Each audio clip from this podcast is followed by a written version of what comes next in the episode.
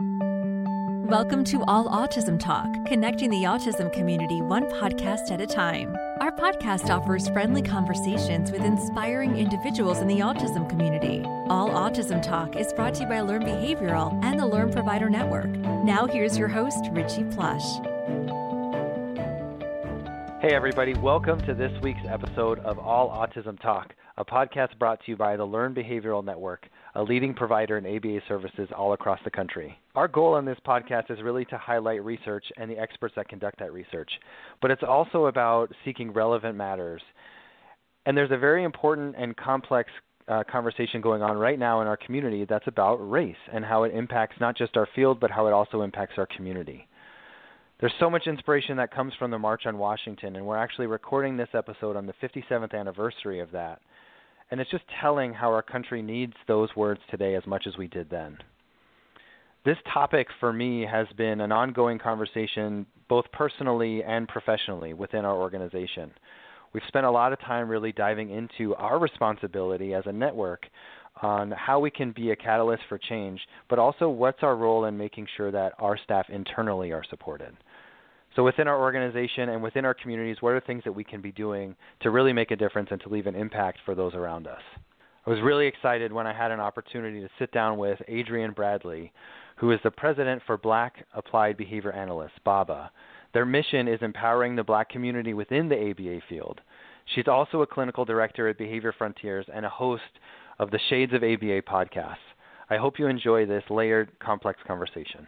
Adrienne, thank you so much for joining us. Welcome to our show. Oh, thank you for having me. So I have a I have a lot of questions for you, but I want to start with how did you get into the field of applied behavior analysis? Yeah, so like many others, I stumbled into this field. um, I did not know what ABA was or anything like that, and ironically, I went to Central Michigan University for my undergrad, and they have an ABA program and still had not heard of ABA at all, and psychology was my minor. so I Close. graduated. Um, I had graduated from Central. I thought that I was going to be a occupational therapist, and I wanted to work with kids on the spectrum doing OT work. So I had started to observe AOT in one of the local school districts here and I needed a job. So I got a job as a parapro in the ASD classroom.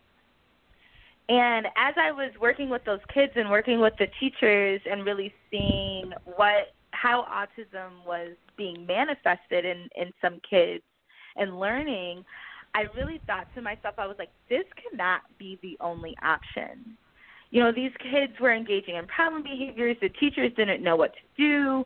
I saw recipients' rights violations thrown left and right. um, right. And I was like, where's where's the education? Where's the training? Where's the um, opportunities? You know.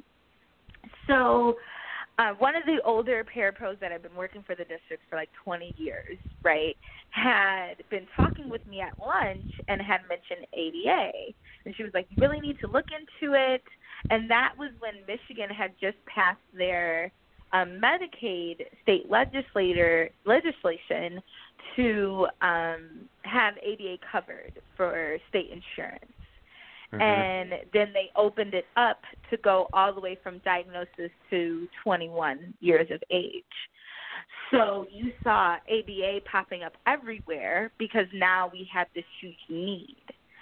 So she introduced me to it, and I went to Wayne State University, and I loved it. I I fell in love. I was like, this is the career that I've been looking for for my whole life.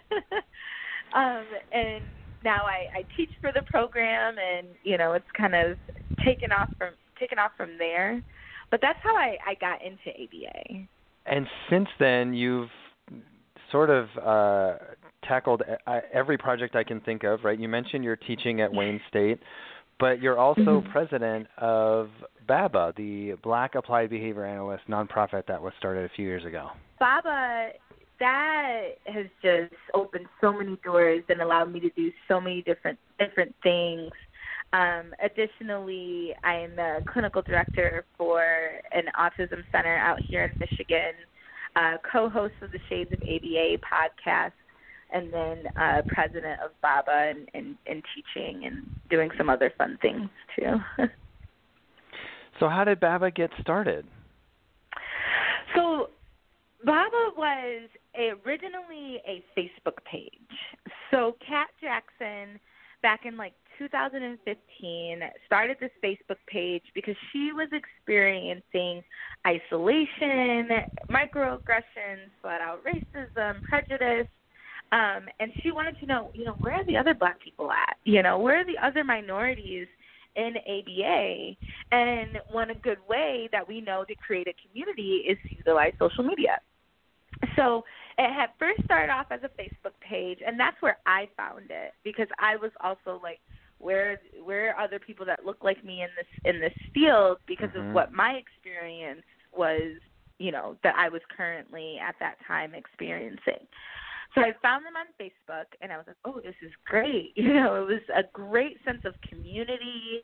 Um, I didn't feel alone. Other people were posting about what they were going through and we were giving each other advice of how to handle different situations.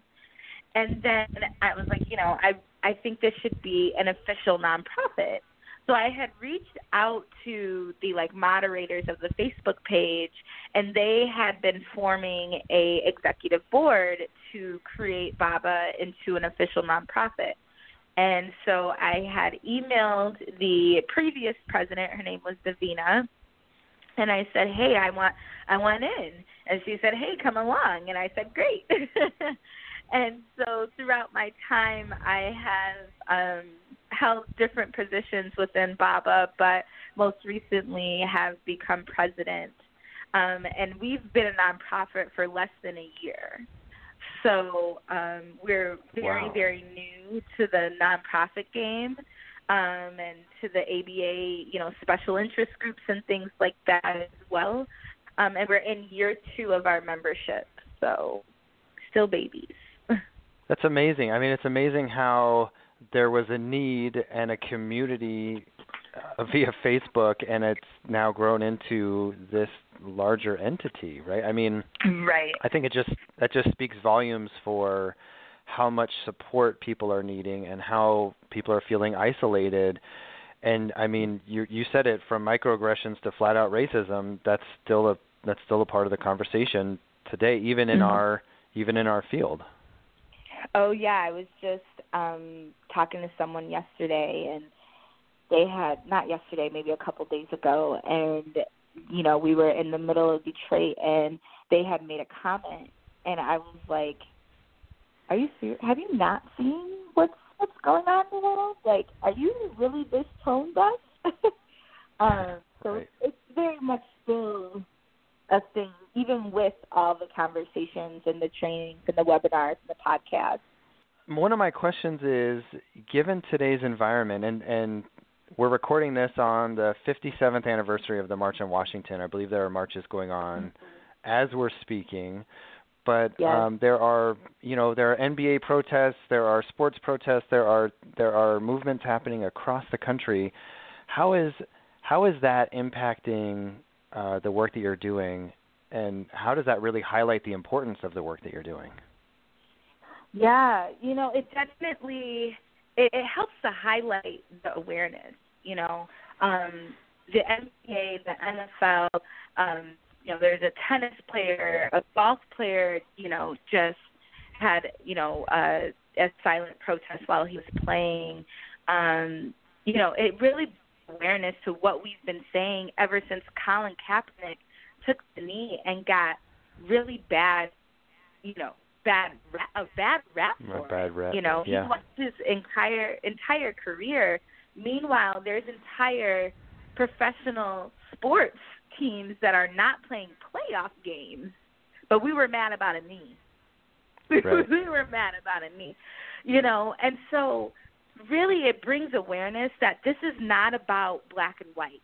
This is not about um, the Black Lives Matter movement or the diversity and equity and inclusion movement, you know, disrespecting America or disrespecting the flag, disrespecting our military.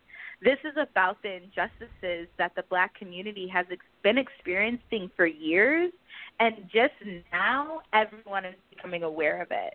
You know, um, so it's definitely helped to highlight and bring more awareness, particularly to those people in our field.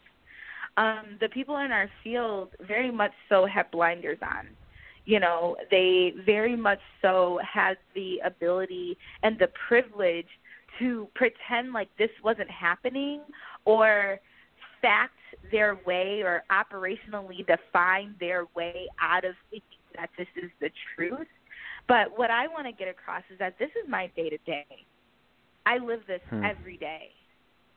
I don't get the privilege to have blinders and pretend like this isn't happening or that pretend this isn't happening to my family and my friends. And I think it's only amplified this issue and really brought it to the forefront. You know, there's no longer that that time where people can ignore this. It's in your face. And it's in your face, but it's been happening since I was little. So right it's it's helped to amplify the work that we're doing. Um, and within the ABA field, it's a different kind of work. You know, um, it's a different kind of work away from police brutality, but more into our field diversity and our field equitability and inclusiveness and the lack thereof, um, and what what that kind of looks like. So we're just kind of taking taking that energy and applying it to our field and really wanting our field to do better. And so I know you, Baba, that's a that's a big goal, right? Is to develop mm-hmm. um, to develop leaders really in the field of applied behavior analysis, and and I think that echoes a lot of what you're saying about this, you know, equitability and inclusion. How how are you going about um, getting people into those roles, and how are you going about getting people um, a more diverse population into higher level positions and, and more into a leadership role across the field of applied behavior analysis? Yeah, um, I love this question. I'm so very excited to talk about this. um, we do that through, you know, we have memberships, right? And within our memberships, we offer different benefits. And we are a nonprofit that is actually providing benefits to our members, all of our members. Mm-hmm um, and not just kind of taking your money and then being like, oh, we have this one thing once a year and this is what it's worth. Um, right. So one of the things that we really we really needed to start from was we needed to figure out our baseline. Our baseline was that people were having the lack of training, the lack of opportunity, sponsorship, X, Y, and Z. So we said, you know what, how through our membership do we provide those things that have not been provided to our black practitioners? So we do that with part we partner with a lot of different agencies, companies, practitioners, X, Y, and Z to give those trainings and, and opportunities and sponsorships and mentorships to our black practitioners so that they can be prepared for these leadership roles. So we, you know, do that through okay, if we know we're not getting enough supervision or we're not even passing our exam, okay, well Bob is going to offer weekly study sessions then great. We offer twice a week study sessions to make sure that our black students are even passing those exams and, and starting from from there, right? Okay, we right. see that there's not enough black practitioners in the OBM sector. All right, well, let's create an OBM training. We just had an OBM CEU last, or this month, it's still August, um, in August to talk about professional development pipelines and how to create leadership pipelines within the company and keeping diversity, equity, and inclusion in mind when companies are doing that.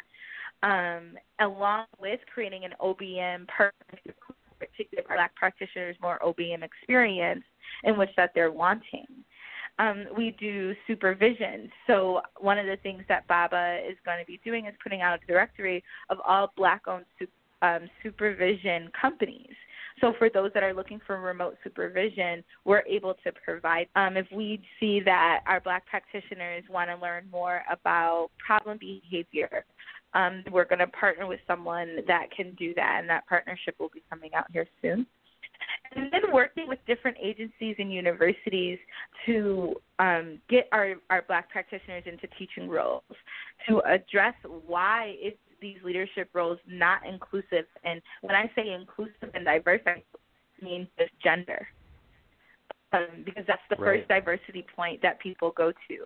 I mean sexual mm-hmm. orientation and race and perspective and geographical location, right? Um, and are you being diverse in that sense? No, you are not, because your entire leadership team is white women. Um, right. and so really working with those agencies and companies to see um, where is your need. We also get a lot of inquiries of like hey we have this job posting. We are looking to diversify or make our job market equal to the students and the clients that we're serving. So we had just sent out um, a boston school school board position you know we're making our practitioners aware of the opportunities and the people that want them you know um, Nebraska just sent us a PhD opportunity. Great, we're sending that all out to our members. So we really do a lot of communication and a lot of um, information sending out and setting in as well um, to help increase the the equitability and the inclusiveness within our field. But we're starting from scratch.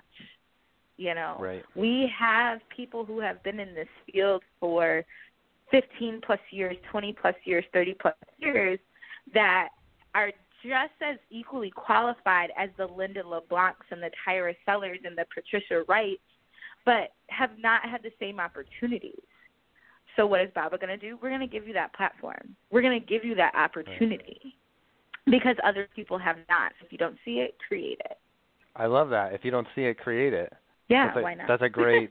yeah, that that's great. I mean, really, that's what you guys have done from the beginning, right? If you don't see it, create it. That's what that's what happened with the Facebook page. That's what's happening now with your organization.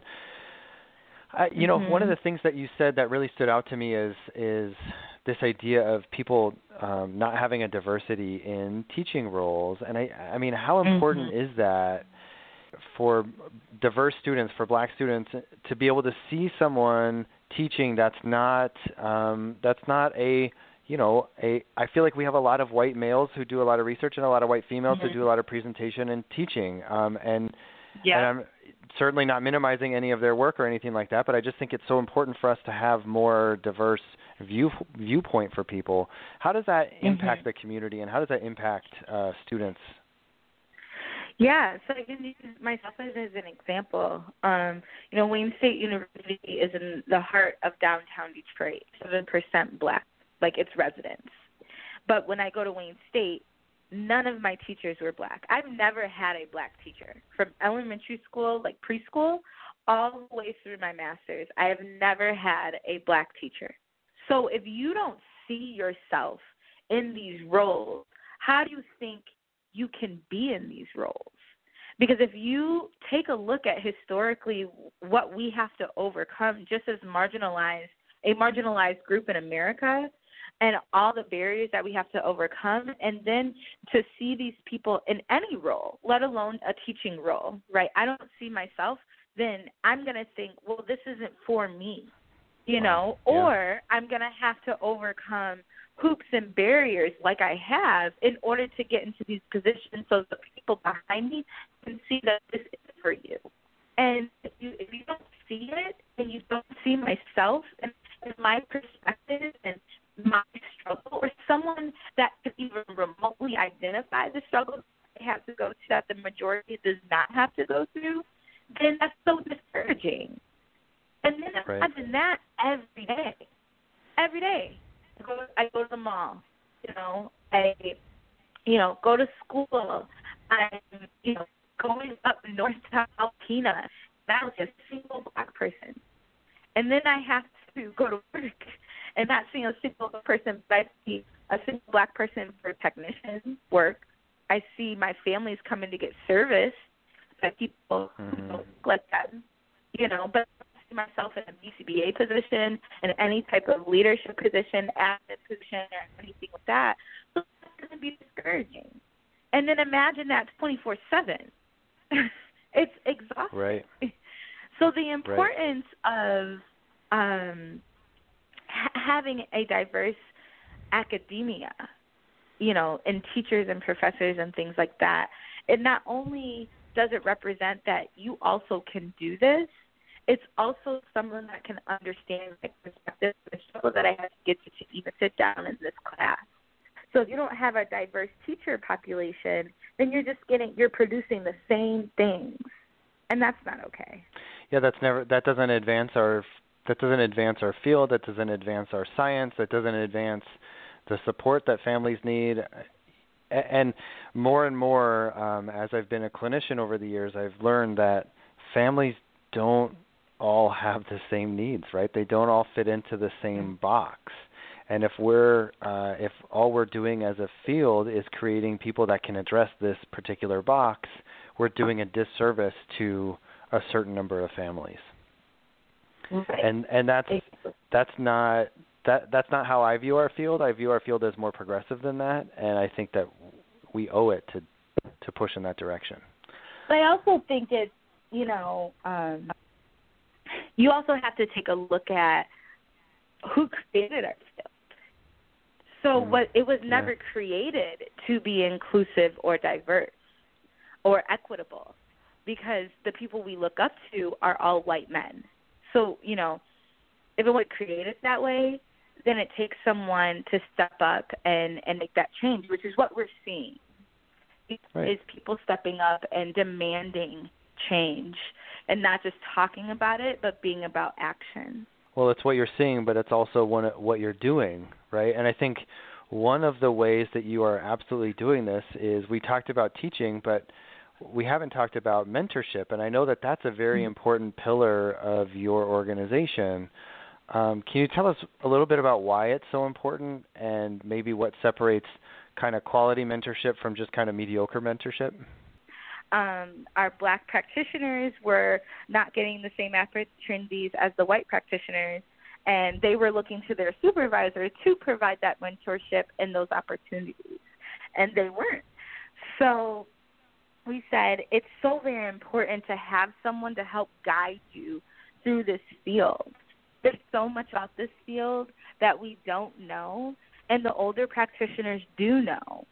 So we need to connect with them and to help guide us to when we're coming in these situations where we're experiencing discrimination, how do we properly address this without, you know, um, being seen as the angry black person, you know, Right. or that Right. we're overreacting, you know.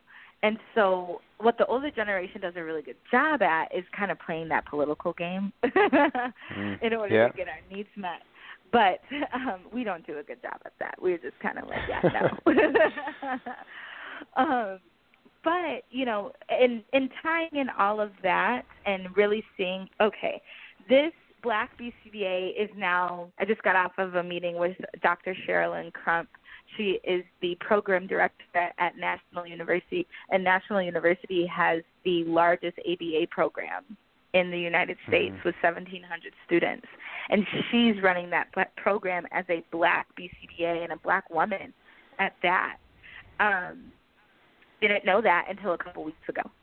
And had I had someone like that in my corner pushing me to do better, then that also increases where black practitioners are going to be at in relation to a seat at the table.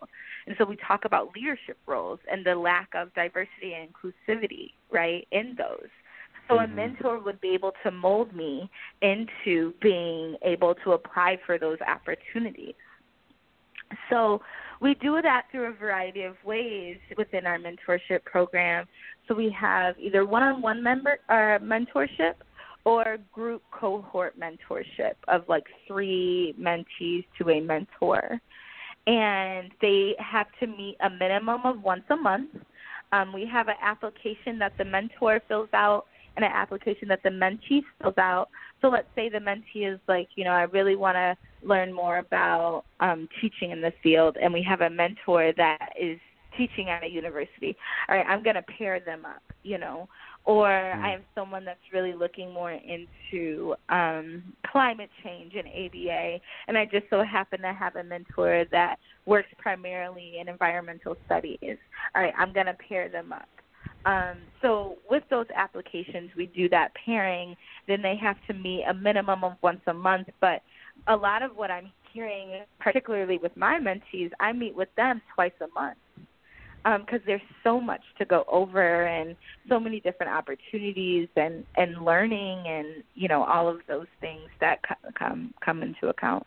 That's so it's so fantastic. I mean, you know, one of the things that you're really describing is like you know you and the people in your organization are really trailblazers right i mean you know you're you're really um creating the way for the next generation of black behavior analysts to be in leadership roles. And and by doing that you're kind of creating this um I guess just this environment where people can come together and thrive. And and mm-hmm. and that's so important. And it's and and I just I can just see the you know I'm envisioning the ripple effects that it's going to have for not just this generation but then how many of those people that are being mentored now excuse me are going to go on to be mentors and they're going to you know they have one mentor but they're going to mentor 10 or 20 individuals and now all of a sudden like this is having a such a large impact on the field and on the community. Long term not right. just, not just this week. Right and that's our goal you know. We see that this hasn't been done and this type of systematic um, upbringing hasn't been done either. So we want to see a change in 10 years, 15 years. We have to start now, you know. Right. Um, and by doing that, we see that long-term change, like you were just saying, and changing the way our what our field looks like and what our field expectations are on diversity and inclusion and being more equitable. And so if if our ex- expectations are here, then we need to stay up here. Yeah, a good friend of mine told me uh we were having a conversation similar to this one and he told me pretty recently that you know all of the efforts he's putting in to support the community are for his children. And so the more he does and the more he can support other people and get them into leadership roles, then the more mentors his children will have. And I thought that was just a really interesting way to kind of frame the thinking of it. It was that was really impactful on me. Right. And we we got to get America in in historically is just in a very solo individual mindset. We have mm-hmm. to get out of that individual mindset and more into a group unity mindset. Instead of, well, this is my journey, this is my path, this is my opportunity. I'm not thinking about anyone past me because that's my immediate. Whereas in the black community, we are so behind that we have to think about okay, what does this look like for my kids? What does this look like for their kids? And what can I do now? And that's what our ancestors did. You know, they went through all the BS um, in order for me to be able to do what I'm doing. And mm-hmm. I can't thank them enough for going through what they had to go through. Um, and not even to talk take it all the way back with slavery. I'm talking about just the 50s, the 60s, the right. 70s, the 80s, um, and the prejudice and racism and Jim Crow and you know redlining and all this stuff they had to go through for me to be able to live where I live. So it's it's it's a we need to get more in a group cohort culture instead of a solo individual culture. Yeah, that's a good mindset. And I think, you know, what one of the things I want to highlight is you're not just doing you're not just acting as president of BABA, right? You're also the mm-hmm. host of the Shades of ABA podcast. I mean, talk about trailblazing, yes. right? You're you're you're you're at, you're reaching out to another group of people that way. Um, what was your motivation for starting that podcast? Yeah. Oh gosh, what happened? Something happened. and I was like, oh, see, this is why we just need to start this podcast. Something happened and it triggered me and I had presented it to at the time Davina was president. but I presented it to Davina and they were on board with it. So Antonio had reached out to Baba and said he had experience in in starting a podcast and you know that whole game and I had a week prior said I wanted to start a podcast based off of the Facebook post with Uncomfortable BCBA. So then we got connected and we created this idea that we wanted to discuss diversity, equity, and inclusion within the ABA field and not just solely on race Um, we wanted to talk about sexual orientation, geographical location, perspective, other ways ABA is used away from autism, um, and really bringing awareness to some of the work that people are doing in the field that don't get highlighted in research articles or in CEUs or anything like that.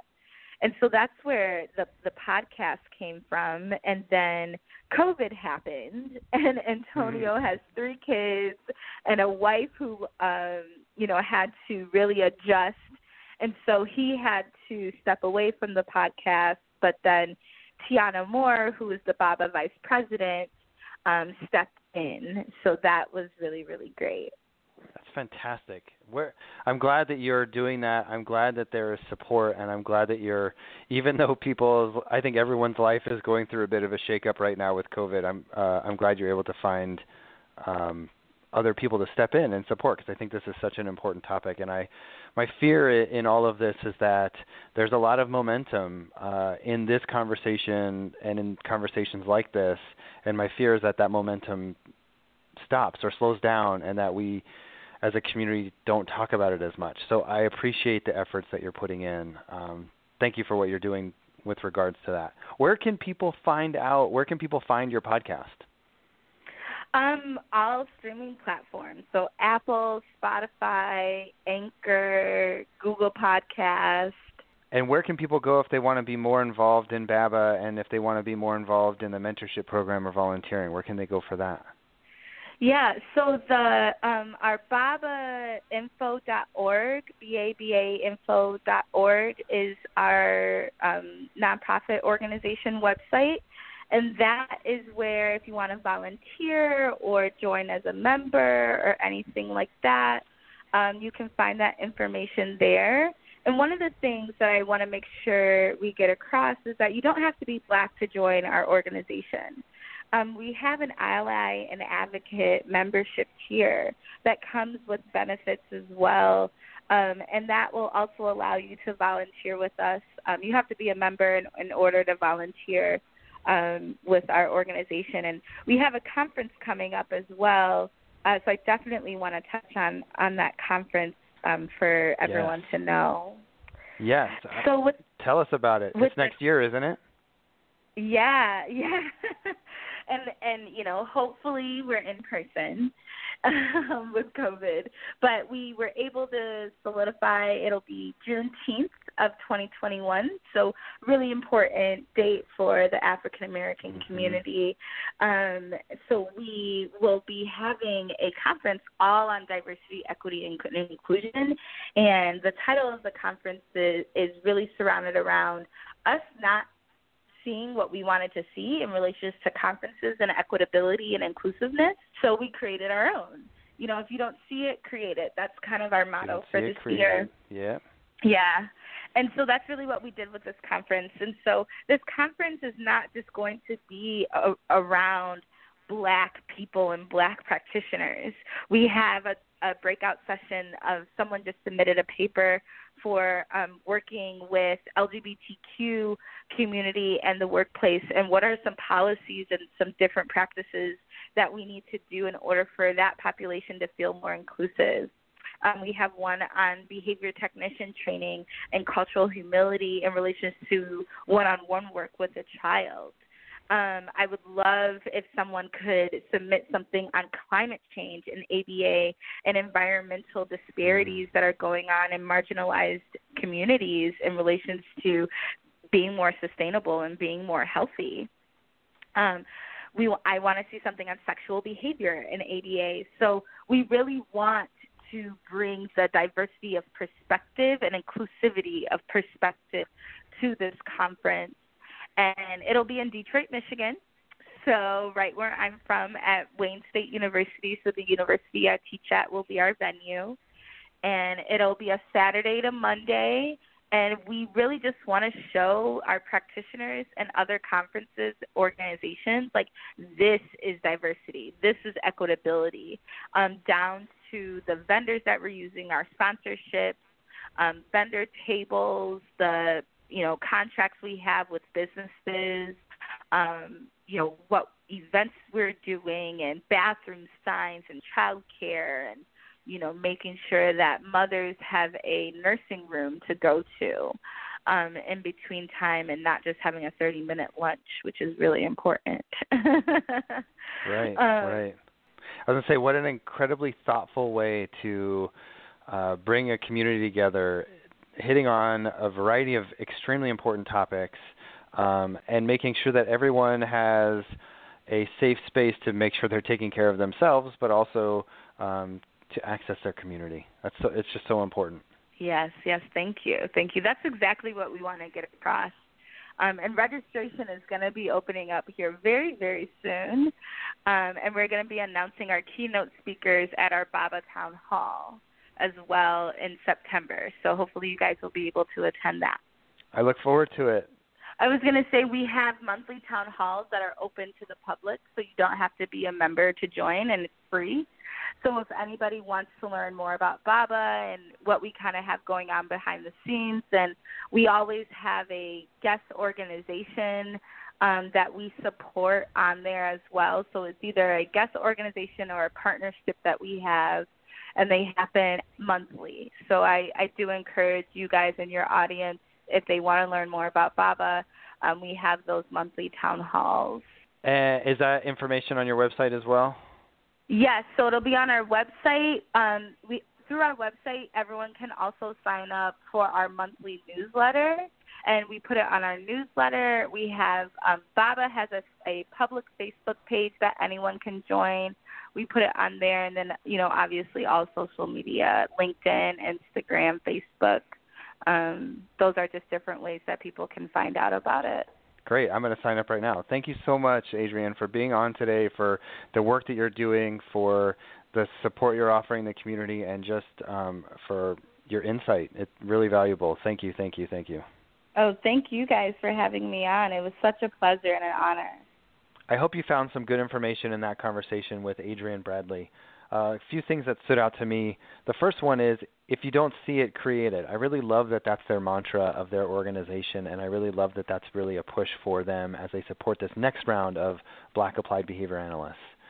Um, something else that stood out to me is the, their mentorship piece, and really the fact that they're looking to create not just Black behavior analysts, but a diverse population of behavior analysts. The communities that we serve is so diverse; it's necessary for us to have a staff and uh, an approach to our science that really can match that diversity and support the families in the way that they need to be supported. Um, but there's really so much to do, and I, I can't and I can't uh, emphasize this enough that uh, this is just the first step for us as a community and for us as a field. Recognizing and hearing um, these stories and hearing Adrienne's story today is really the first step of what we need to do. I hope that if you're out there, you can continue to create momentum and push for this to go and grow. Um, so much of this, so much of what's going on with our community right now is having the black community be heard and, and for the first time. And this moment is not a time for us to say, check, we made it, we're here. Now is a time for us to really push for movement. Uh, and there's so much more to be done. This is just the beginning, and I just applaud those that are doing the work and being those trailblazers as we've, as we've mentioned. So hopefully we'll see you all next Juneteenth in Detroit for the first annual conference uh, from BABA. As always, you can find us on Facebook and Instagram at Autism Therapies. Uh, if you have a show suggestion or other feedback, feel free to send it to allautismtalk at learnbehavioral.com and feel free to subscribe and rate us at iTunes or wherever it is you get your podcasts. We hope you've enjoyed today's episode of All Autism Talk. This podcast is brought to you by Learn Behavioral, the leading network of providers serving children with autism and other special needs. Visit us at learnbehavioral.com. Listen to previous episodes at allautismtalk.com on iTunes, Apple Podcasts, or wherever you get your podcasts. All Autism Talk, connecting the autism community one podcast at a time.